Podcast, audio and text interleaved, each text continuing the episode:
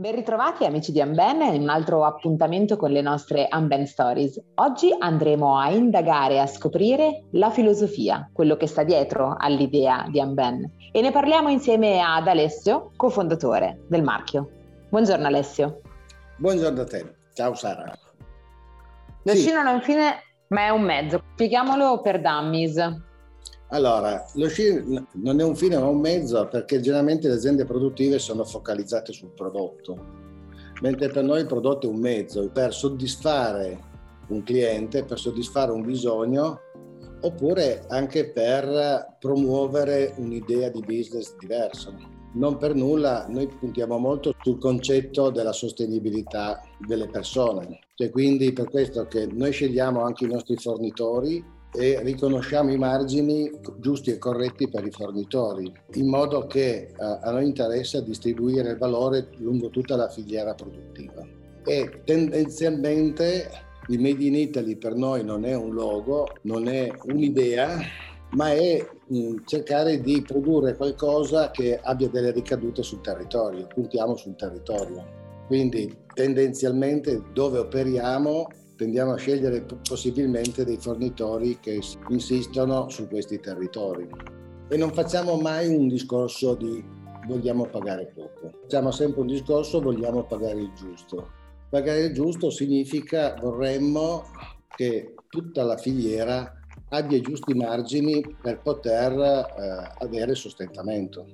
E in questo modello, diciamo, diverso di, di intendere il prodotto, di intendere anche il business, quanta possibilità di futuro c'è proprio in questo cambiamento di paradigma? Ma sai, allora, in un caso nel luxury, cioè la, la, la, redistribuzione del valore viene data agli azionisti. Noi dividiamo la redistribuzione del valore parte ai, ai nostri azionisti, ma parte alla filiera produttiva.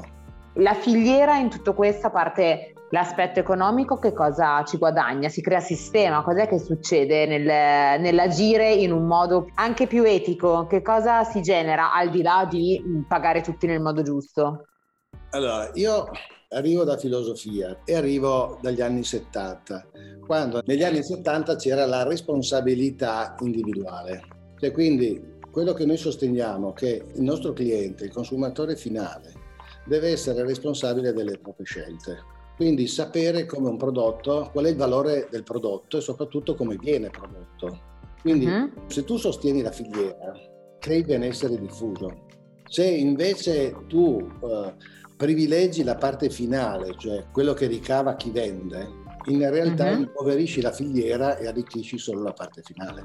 È un concetto economico, cioè un concetto economico di sostenibilità. Se tu non sostieni la tua filiera, sei costretto poi a delocalizzare, sei costretto a scendere di qualità del prodotto, perché se tu tendi a ridurre i costi, alla fin fine da qualche parte li devi togliere. Quando compri un prodotto che ti costa poco, tu hai tolto qualcosa a qualcuno. L'hai tolto o a chi produce, oppure a chi trasforma, oppure a chi distribuisce. Mm. Ok, quindi cambiando il paradigma in questo senso, ti fai in un certo modo um, un prodotto che non è solamente un prodotto, ma è un insieme di lavoro di tante persone che lavorano per arrivare a un obiettivo comune. Quindi si crea un obiettivo comune. Quindi lo sci alla fine è il lavoro condiviso di una filiera, come dovrebbe sempre essere, che lavora però per un obiettivo comune di benessere, di be- benessere diffuso. In questo noi per scelta al momento non abbiamo ancora preso nessun bollino perché non vogliamo uh-huh. greenwashing, cioè siamo una startup, siamo all'inizio e, e, vogliamo fare un passo per volta. Prima di prendere delle certificazioni eh, vogliamo essere certi di riuscire a realizzare quello che noi diciamo e quindi facciamo una sperimentazione diretta.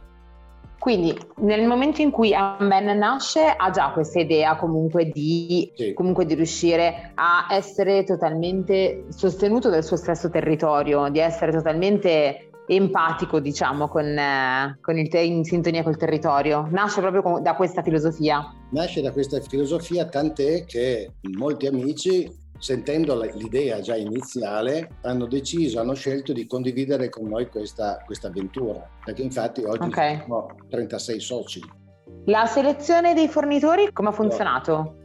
eh, basandoci molto sull'esperienza di Alberto, che è nel settore da più di vent'anni, dal suo osservatorio privilegiato, sia come dettagliante, sia come tester, sia come guida alpina, aveva una competenza eh, molto elevata sulla qualità dei prodotti e anche sulla filosofia che loro professavano. Poi, avendo relazioni molto ampie, siamo sempre arrivati anche ai produttori, quindi anche nella scelta dei produttori abbiamo potuto contare su una competenza, un'esperienza pluriannale e quindi abbiamo potuto okay. selezionare anche appunto vuoi per la selezione de, de, dei produttori, vuoi per la campionatura delle materie prime, vuoi per eh, una serie di cose, abbiamo potuto selezionare quelli che si avvicinavano di più alla nostra, alla nostra idea di business. E anche nella scelta dei partner noi tendiamo a scegliere produttori locali, ma soprattutto che abbiano una filosofia o abbiano uno spirito che più si avvicina al nostro modo di essere, al nostro modo di operare.